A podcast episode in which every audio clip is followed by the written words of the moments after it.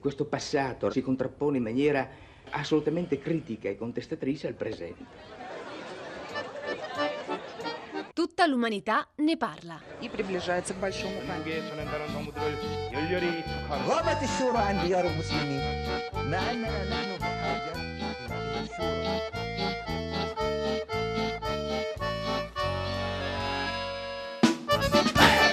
Buongiorno, buongiorno, un caro saluto da Edoardo Camurri. E da Pietro del Soldato, e non solo buongiorno, buon Buongiorno, anno. buon anno, è vero, è il 2019 che noi qui a tutta l'umanità ne parla, siamo sempre un po' fuori dallo spazio e soprattutto dal tempo, per cui abbiamo fatto confusione. Buon anno, hai ragione Ci Pietro. dimentichiamo del calendario più abituale, Ma insomma, sì, quello dei ma- mortali. Ma, sono convenzioni, ma insomma, tutta l'umanità ne parla, il talk impossibile di Radio 3 dove a dibattere di alcuni grandi temi di attualità, ma non solo, sono i grandi del passato. E noi iniziamo questo 2019 ricordando un anniversario importante, un anniversario non solo scolastico, ma un anniversario che eh, consente a tutti noi, noi di ritornare alle fonti, all'origine, laddove l'immediatezza si presenta più forte. Che anniversario è, Pietro?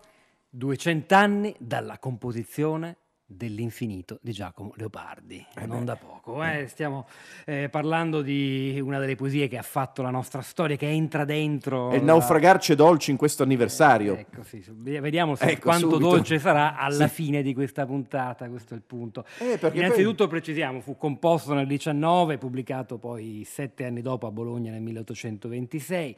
Da allora possiamo definirlo uno dei punti massimi della lirica italiana d'ogni tempo. Scritta da Recanati, fa parte dei famosi canti, 15 endecasillabi e appartiene alla stazione degli idilli, che nella tradizione letteraria erano dei componimenti intorno alla vita contadina, campestre, bucolica, qui in realtà, Beh. come vedremo o come ricorderemo, si fa un passaggio davvero oltre i Beh, limiti della sì. vita campestre. Faremo, beh, sì, que- quella siepe lì è un bel Eh. passaggio, è il passaggio fondamentale. Ma insomma, a discutere di Leopardi e dell'infinito, del suo infinito mondo, non c'è lui, no? Perché Giacomo Leopardi abbiamo provato a cercarlo, era un po' giù di morale, eh, insomma, non gli andavano bene le cose, ho detto "Pre- chiamatemi un'altra volta, patisco gli anniversari. Beh, allora, al posto di Leopardi...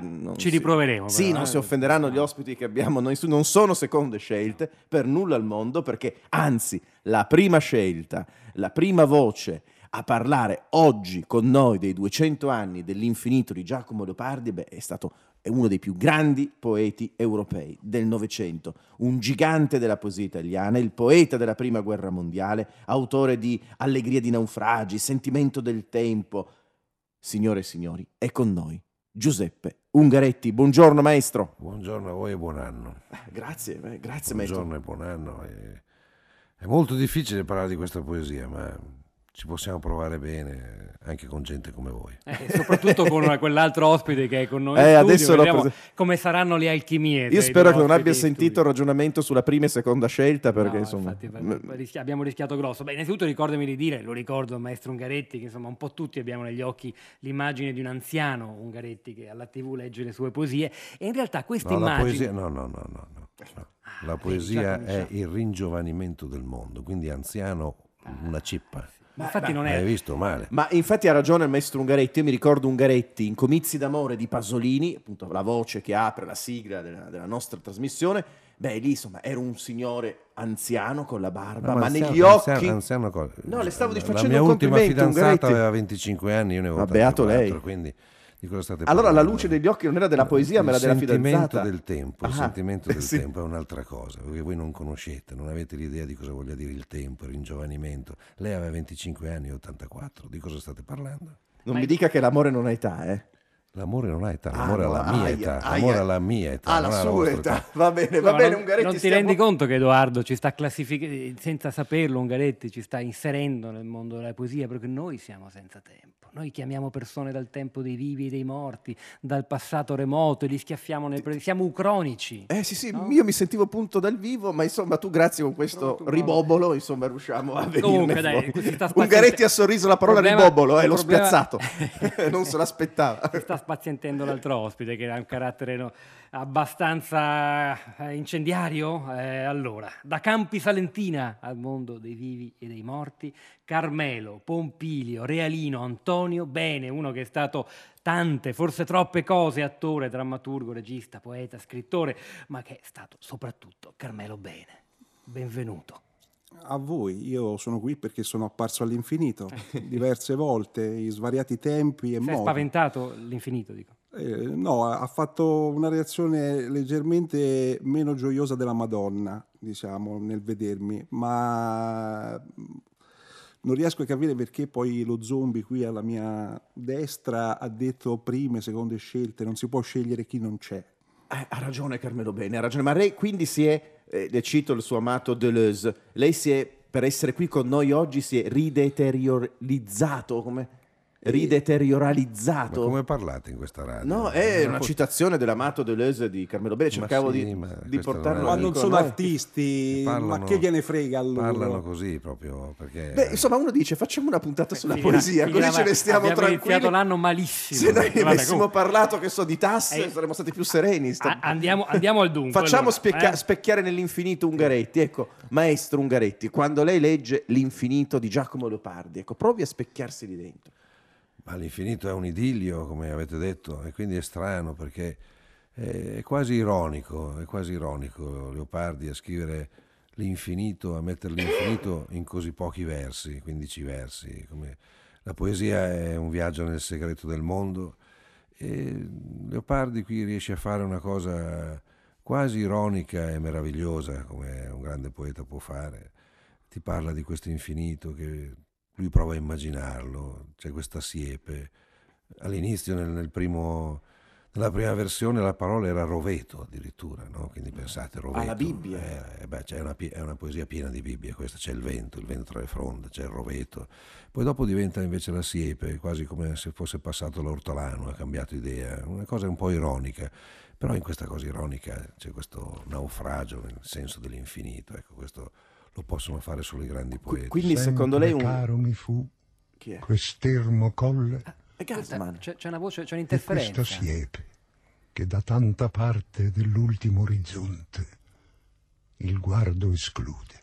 Ah, che gran lettura. Questo è Vittorio questo Gassman, è- Carmelo Bene. Eh, Questo sì che è un leggere Queste sono- l'infinito. no, eh. queste sono pernacchiette. perché Ma come per Come Nacchiete? bene? Gassman? Gassman usa il testo non come un pretesto per cui fa fallire la poesia. La poesia non può essere detta, ma deve essere attraversata. Anche le analisi bellissime del collega sono, eh, come dire, andiamo tutti a scuola a disimparare l'infinito di Leopardi. Per, per- non va né imparata né spiegata, va vissuta, va attraversata, va trasformata in atto. Ma Leopardi comunque non aspetta noi, le poesie, i poeti non aspettano noi, i loro esegeti. Salviamo la poesia dalla sua spiegazione. E invece Gassman è, è- è didattico, lei sta dicendo, no? Cioè, sta Ah, dicendo una Gassman non è stupido, non è sciocco. Infatti diceva di CB eh, pervertito in eh, eh, le lezioni dell'Amleto. ehm, diceva la macchina attoriale, giustamente. Lui è un attore che si basa sul testo e quindi, eh, come dire, appunto fa del teatro non osceno, fa del teatro in scena, si mette in scena e recita proprio come viene detto e spiegato Leopardi a scuola. Non esce dalla siepe che circonda la scena, wow, improvviso. Posso Eh, chiedere a certo. Ungaretti, proprio metto la testa sul ceppo, faccio il banale eh, scolaretto, ma io voglio chiedere del resto, perché no, a scuola noi ci hanno riempito da un lato la testa dell'infinito ed è stata un'esperienza bellissima, magari all'epoca non lo capivamo, e dall'altro dei due versi suoi che insomma vengono recitati con, e pensati, no? senza magari mai capire cosa vogliono dire. Mattina mi illumino d'immenso, che rapporto c'è tra quella immensità e l'infinito. Beh, io ho visto il mare, ho visto il mare, salendo sulla montagna mentre ero in guerra, alla cima si vede il mare, è lì che ho detto mi illumino d'immenso. È un po' come fa Leopardi, che prova a guardare il mare delle colline e capisce che noi siamo fatti per l'infinito. Lui dice una frase molto bella, Leopardi, che tutti dovremmo scrivere sul nostro letto, perché dice quando l'anima trova piacere in qualche cosa, aborre che sia finito. Bello, aborre. quasi una parola ottocentesca. no? Cioè, quando finisce la Nutella ci dispiace che sia finita. Quando Eh beh, finisce un amore dispiace Eh, che. Ungaretti è una frase che diceva lo stesso Nietzsche, eh, c'è un forte legame no? Beh, mentale, spirituale Eh, appunto Nietzsche- tra Nietzsche e Leopardi, Sì, quando di- diceva Leopardi è più intelligente di Nietzsche. quando diceva alla- il dolore basta dirgli vai via, scompari, mentre la felicità pretende l'eternità. Eh, infatti, noi siamo fatti per l'infinito. Leopardi aveva capito questo. Dice: in natura non c'è niente di infinito. Il cielo è finito, il mare è finito. Noi sappiamo che adesso sappiamo che l'universo ha 14 miliardi di anni, è tutto finito. Ma noi siamo fatti per l'infinito. Infatti, quando una cosa che amiamo finisce, la vita di una persona, non è che prendiamo atto, fine, diciamo ci dispiace, aborriamo la fine, aborriamo la fine. Allora Leopardi cerca questo infinito dove possa trovarsi perché l'animo nostro brucia per l'infinito e questa poesia lo fa in modo prodigioso e bellissimo con questo vento che sorge a un certo punto Ecco. quando il cuore si era impaurito perché come si fa a immaginare una cosa infinita? Non ti viene. Lui dice non possiamo ne- nemmeno amare infinitamente, né immaginare infinitamente. E però dice a un certo punto, quando sei lì che il cuore si è spaurato, spaurato, bellissimo, non è, non è impaurirsi, spaurarsi che è di più, sorge il vento. È come il vento tra le piante, questa è la Bibbia, è la voce di Dio. insomma. E allora si può comparare l'infinito con un segno, con un segno sensibile come il vento, con una cosa che vedi, come l'amore della tua donna. Mica vedi l'amore della tua donna, non è che, non è che puoi dire alto due metri e pesa un chilo e mezzo, ne vedi i segni, i segni, il vento come il segno dell'infinito, allora può compararlo. E comparandolo scopre l'eterno, il tempo, il presente, il futuro e in questo infinito può naufragare dolcemente finalmente. Maestro, sono parole bellissime, ma vorrei tornare a quanto lei ci diceva prima, cioè in una precedente stesura dell'infinito la siepe era un roveto. Lei, Eh, Ma perché ha- Leopardi dice che la Bibbia è il libro della sua gioventù. eh, ma lei avrebbe tenuto quella versione, lei avrebbe No, tenuto, bene. ha fatto bene? eh? No, ha fatto bene, bisogna sempre arrivare al grande attraverso il piccolo. E Leopardi è maestro in questo, attraverso delle cose semplicissime, una donzelletta nella campagna, gli occhi ridenti fuggitivi di Silvia, che poi si chiamava Teresa, perché i poeti non raccontano i fatti loro nelle poesie, non bisogna studiare la vita dei poeti. Leopardi non voleva che si studiasse la sua vita, invece a scuola ore e ore sulla sua gobba, sulla sua mamma stronza, non bisogna studiare. I poeti, se vogliono dire i fatti loro, vanno dalla De Filippi. Esisteva anche la De Filippi allora, una specie di De Filippi. Adesso uno può andare, se vuol dire, i poeti non, non fanno dei diari enigmatici, fanno delle opere d'arte. Fa, è come fare una sedia. Uno si mette sulla sedia che ha scritto Leopardi e guarda la sua vita. Quindi guarda la tua vita, non la vita di Leopardi. E Leopardi, che era un grande poeta, capisce che per parlare delle cose più grandi si può parlare anche delle cose piccole. La siepe, sono lì dietro casa. Per scoprire l'infinito è andato dietro casa, non è andato in India. Siamo tutti rapiti dalle No, io parole sono di Ungaretti, rapito, io eh. ammetto che anche, sono rapito Anche Michele De. Mieri che ci gira Posso? intorno come in ogni puntata, però noi vogliamo sapere l'infinito, come si è specchiato, abbiamo sentito l'infinito che non è quello di Carmelo Bene, ora ci dica quello che in qualche modo le appartiene, quando si rispecchiò lei per la prima volta nell'infinito. Allora, eh, dunque, No, innanzitutto... quando, quando l'infinito si è rispecchiato Ah, in sì, no, Carmelo scusate. Bene, scusami No, Pietro. innanzitutto Leopardi mi ha letto. Leo- scusate, Leopardi mi ha letto Ah, sì. e per cui è un birichino in realtà, perché parlando dell'infinito parla di una cosa finitissima, perché in realtà l'infinito di cui parla Leopardi sono i fatti propri, cioè avendo questo muro e tutti noi, ciascuno di noi ha un muro e, e io stesso scenamente mi sono amplificato per tutta la carriera e ho potuto, ad esempio, non so, issarmi sulla torre degli asinelli e, e de- declamare Dante, eh, perché l'amplificazione è una sorta di muro sonoro che fa in modo che tu non debba avere il birignao dell'attore, non debba recitare, non debba dire il testo, ma appunto tu possa attraversarlo, per cui ci si amplifica per dire meno e di più Sempre e meglio. fu quest'ermocolle Oh, un altro... e questa siepe che da tanta parte dell'ultimo orizzonte il guardo esclude. Sto Ma chiedendo a Michele De Mieri e chi è questo attore. Nando Gazzolo, è Nando Gazzolo. Nando Gazzolo, l'ha riconosciuto Ungaretti. Eh. Avevo un cane che si chiamava Nando Gazzolo. No, non era Albertazzi quello. Lei una volta disse che il suo cane lupo si chiamava Albertazzi. Il successivo. Ah, Gazzolo, ok. vento, E Così abbiamo però parlandoci sopra e non ho sentito una parola dell'infinito di Leopardi. infinito silenzio a questa voce vo comparando Ci si parla sempre sopra. La musichetta è drammatica. le eh? morte stagioni la presente è viva e il suon di lei Ungaretti la vedo preso, le piace? È la musica che è tragica, sembra Sì. jazz scandinavo. Sì, Cosa esatto, esatto, togliere questa musica dal fondo che rovina tutto. Rovina tutto, perché- è proprio una cosa classica che fanno sempre. Sì, perché non hanno fiducia nella potenza dei versi, e allora devono coprirla con la musica, che in genere è una cosa quasi pornografica, Bene, no? è come mettere... e cioè, è- è rendere porno la poesia. Oh, Sto parlando come Carmelo Bene. Sì, sì, infatti. E rendere porno la poesia. Tu puoi essere solo erotico. Però è La pornografia è una cosa seria, per favore. Comunque, È un po' tra- è molto tranquillo, io credevo si irritasse di più bene a sentire queste... no, mi è piaciuto Versioni- molto che si parlasse Ah. sopra la poesia del cane, con, eh, musicato da cane, cioè drogato, dopato, proprio per avere un'emozionalità. Gazzolo non può rispondere. È una Non- spettacolarizzazione che non ci appartiene e non ci interessa, perché è- è- il teatro e la poesia e tutte le arti avvengono fuori dalla società dello spettacolo, che è la società radiofonica, televisiva.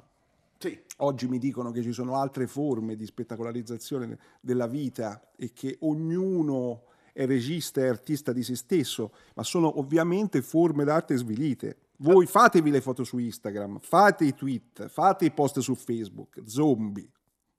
Così. Beh, Ciapalì, verrebbe da dire. Carmelo Bene. Torniamo all'infinito Facciamo, le, do- Ungaretti. facciamo Eh, le nostre domande, do- Sì, domande quelle proprio da... Noi siamo due apollinei, supplenti. quelle, pro- quelle Allora, domande più semplici. Ci quelle spieghi dritte. una cosa, Ungaretti. Parliamo della gioventù. Dai, vai, vai. No, io proprio andiamo, andiamo al testo, secondo me. Io proporrei questo. Ah, una lettura. Ma sedendo e mirando interminati spazi, al di là da quelle, sovrumani silenzi. Questa roba si chiama enjambement. Perché è cosa si- importante? questa cosa si chiama che i testi delle poesie bisogna guardarli come una ballerina che balla, è un movimento, è un ritmo. Non si può capire una poesia.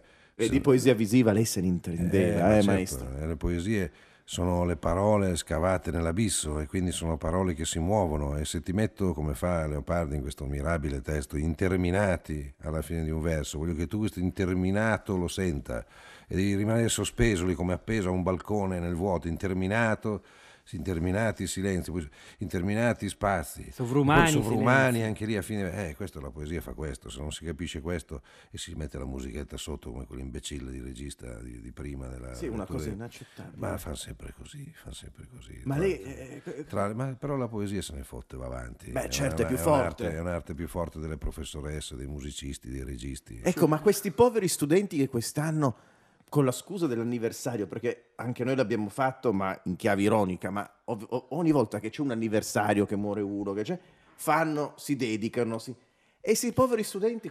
Ma forse- Possiamo aiutare ma questi potrebbe- studenti a potrebbe- superare l'anno dell'infinito, potrebbe- uscendone infinitamente? Ma lo leggano, lo leggano davvero mettendo il loro cuore giovane, la loro tremante speranza in questa poesia. No, Eh, va se- vietata. La poesia a scuola andrebbe vietata. No, non va vietata. Carmelo bene, no, così, va- va secco, re- duro. no, io- io È sulla- sicuro? Va resa facoltativa, va proposta alla libertà. Va bene, accetto questa dalle colonne. Dirà... Che poi non vuol dire niente renderla facoltativa, perché No, se vuol faco- chi dire, vuol decide dire. la facoltà di, di rendere... No, si propone e poi dopo due mesi un ragazzo sceglie. I ragazzi sono bravi, sanno scegliere le cose belle. Quando tu parli le- veramente di poesia, i ragazzi ti ascoltano tutti. Se sai parlare di poesia, se sai cos'è, se sei un vecchio bacucco, non nulla. Ma quindi va proposta e poi lasciate la libertà. Ah, ah, ah, Silenzio un ah, attimo. Sì. Sto sentendo delle cose, delle voci. Dei e mi sovviene l'eterno È un accento piemontese. e le morte stagioni Ascoltiamo. e la presente evviva Evviva! e il suono Come, di come legge lei questo? Evviva! Una nazionale, eh, una partita di calcio. Cos'era? Ungaretti. Erano dei giornalisti, mi dicono, che soffia, ma è un tra cantante che... c'è. Sentiamo. immensità No, c'è pure la musica s'allega Non è possibile. C'è il trionfo finale. il Ma chi è? mio Carmelo Bene ha già capito. No, a me ma, naufragarmi dolce ma vogliamo dirla sta cosa della musica, di ste pause? Prego, Betta Parisi, levaci questo supplizio. Io non ho capito chi era che leggeva qui so. Carmelo Io Blinfinito. penso che questa cosa sia, sia- sia un qualcosa che è avvenuto dal processo di Biscardi, forse, mentre si parlava di calcio. al processo di pallone. Biscardi. Era bene. Alessandro Baricco, un po' di Ah, era rispetto. Baricco. diavolo. Era Baricco. Vabbè, allora si capisce tutto. Perché Ungaretti? Ma era una lettura sospesa, Non, insomma. non merita altro commento. Possiamo sospendere il commento e passare oltre, per favore? Beh, poi non so, chiederò a Betta Parisi di recuperare qualche... so- ci abbiamo l'infinito letto da Carmelo Bene. Eh, Spero. vediamo, speriamo di Io trovarlo. ero d'accordo anche con il collega, con il collega qui Lei- Ungaretti. Ungaretti. Lei ne fece una lettura leggendaria no? de- de- de- dei Sono canti di Leopardi. Io non ho mai rispettato proprio. nessuna metrica, perché la metrica è Carmelo Bene, è CB, la- in quanto macchina attoriale. Però tornerei sul concetto che mi preme veramente Sì. ribadire, visto che la puntata è su Leopardi e sull'infinito di Leopardi, Oh, il suo che Leopardi che era caravaggesco, che era Monello e che aveva letto Carmelo Bene, eh, vi fa un dispetto, perché voi pensate all'infinito, ma l'infinito sono i fatti propri, proprio perché il muro rimanda in realtà a se stessi. Per cui l'unica Cioè, dice- cosa infinita non è il sole, non sono le stelle, non è Dio, non è Heidegger, non è Heidegger, Sì. Non, è- non c'è ontologia, Con- con due ci D sono anche. solo i cazzi propri.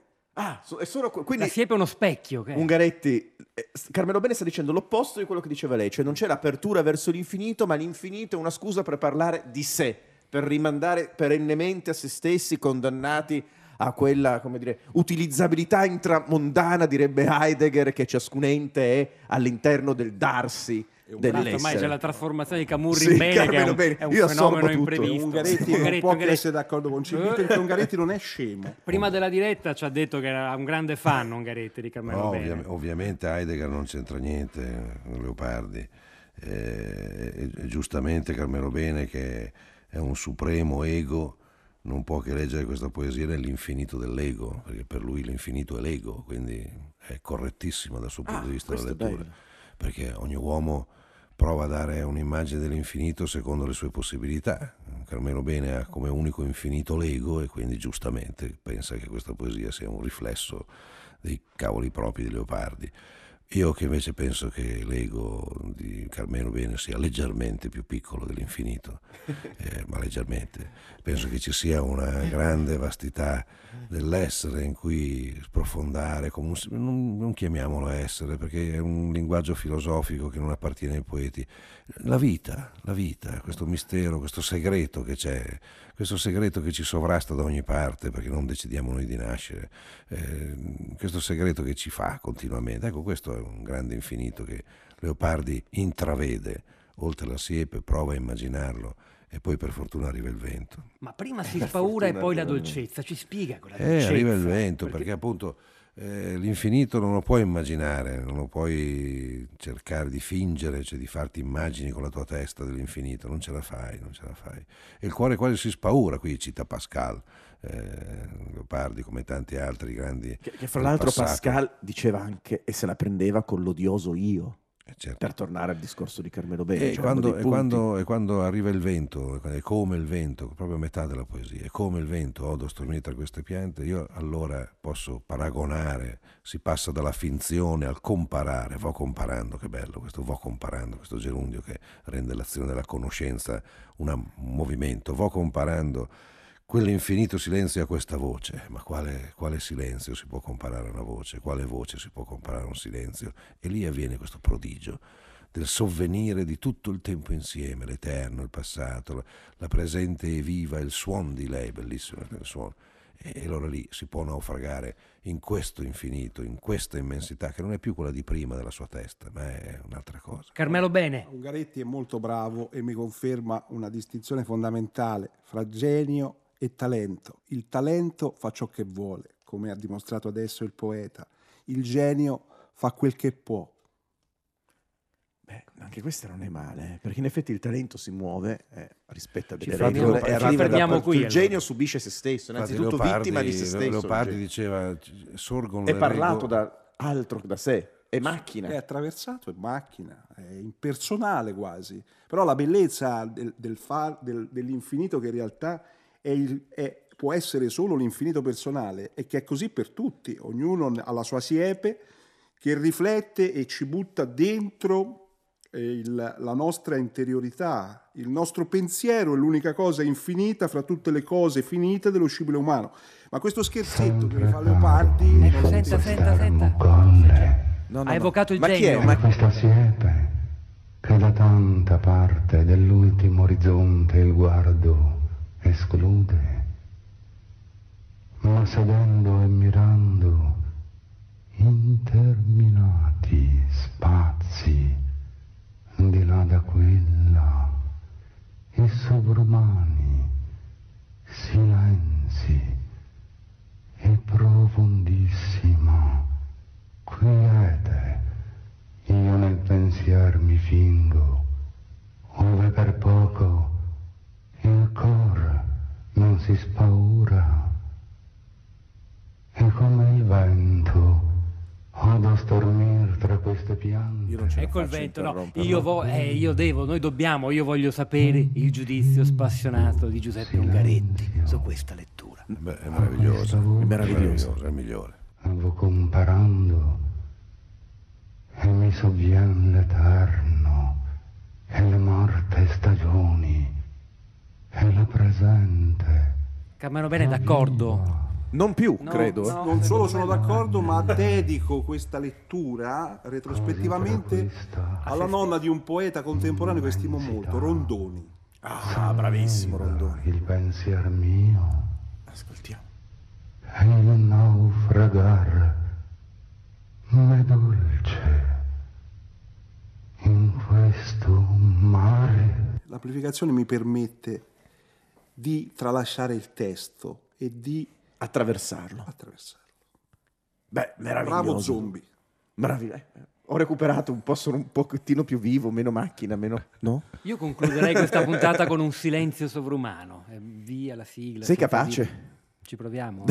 No, no, è troppo. No, ma troppo, che silenzio siamo- sovrumano. all'altezza. no, Allora, dai, basta. allora, festeggiamo l'infinito qui all'umanità. Abbiamo festeggiato l'infinito di Giacomo Lopardi, abbiamo preso in giro un po' tutti, ci siamo presi in giro a nostra volta e Beh, per fare sempre, per questa grande presa in giro, che d'altronde è il lavoro dell'ironia, che spacca la finitudine delle forme per aprirsi a Basta, no, la ciò deriva, che- la ormai deriva sono preso. di No, vabbè, adesso inarrestabile, mollo, fare. uscirò di qui e Ma andrò a prendermi un cane bene. lupo e lo chiamerò Albertazzi, insomma, lo farò anch'io questa cosa qua, ma rivegliamo invece eh, le persone eh, eh, che hanno prestato la propria voce, il proprio corpo, a, a- a- insomma, a fare sia Ungaretti che Carmelo Ed Bene. io non voglio più essere io, non più l'esteta gelido, il sofista, ma vivere nel tuo borgo natio, E- vivere alla piccola conquista, mercanteggiando placido in oblio come tuo padre, come il farmacista. Oh, ecco, a fare Carmelo Bene questa mattina.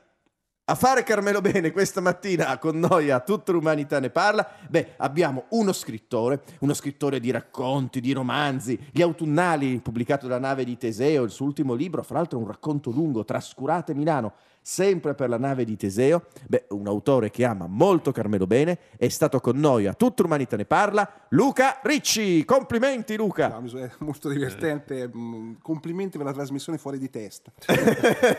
Grazie Luca Ricci, Beh, ci ce la mettiamo tutta, facciamo quel che E possiamo. invece, caro Edoardo, a fare Giuseppe Ungaretti a tutta l'umanità ne parla è stato il poeta, drammaturgo, scrittore già evocato mirabilmente, profeticamente da Carmelo Bene poco fa.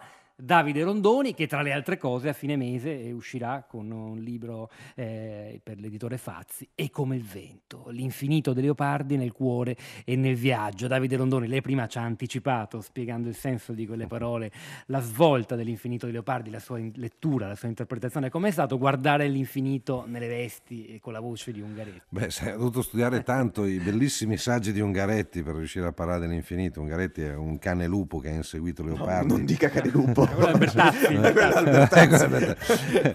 Eh, eh, no, ha inseguito Leopardi, sono un suo grande lettore, un grande stimatore, con dei saggi sull'infinito meravigliosi. Quindi eh, è un gioco che si poteva fare perché Leopardi. per Quindi Ungaretti- Rondoni, lei mi dica questo, lei ha studiato tutti i saggi di Ungaretti eh, su Leopardi, Sì. è venuto qui all'umanità, alla fine li sono serviti. Sì, Ah, no, meno male, questo ce lo portiamo a casa. Mi chiedevo perché fare Ungaretti.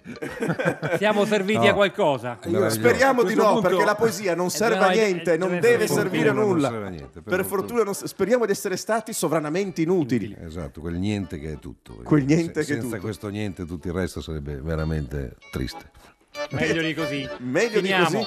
Allora, Pietro, tutta umanità ne parla, finisce qui la prima puntata del 2019. Iniziamo, abbiamo iniziato con l'infinito di Leopardi e poi ci diamo Chissà appuntamento. nella seconda cosa faremo, non lo sappiamo ancora. Non lo sappiamo ancora, ma torneremo. Tutta Sabato l'umanità ne prossimo, parla. 10:50. Grazie. Tutta l'umanità ne parla. Di Edoardo Camurri e Michele Demieri. Con Pietro del Soldà. Regia di Elisabetta Parisi. Puntate podcast su tuttalumanitaneparla.rai.it.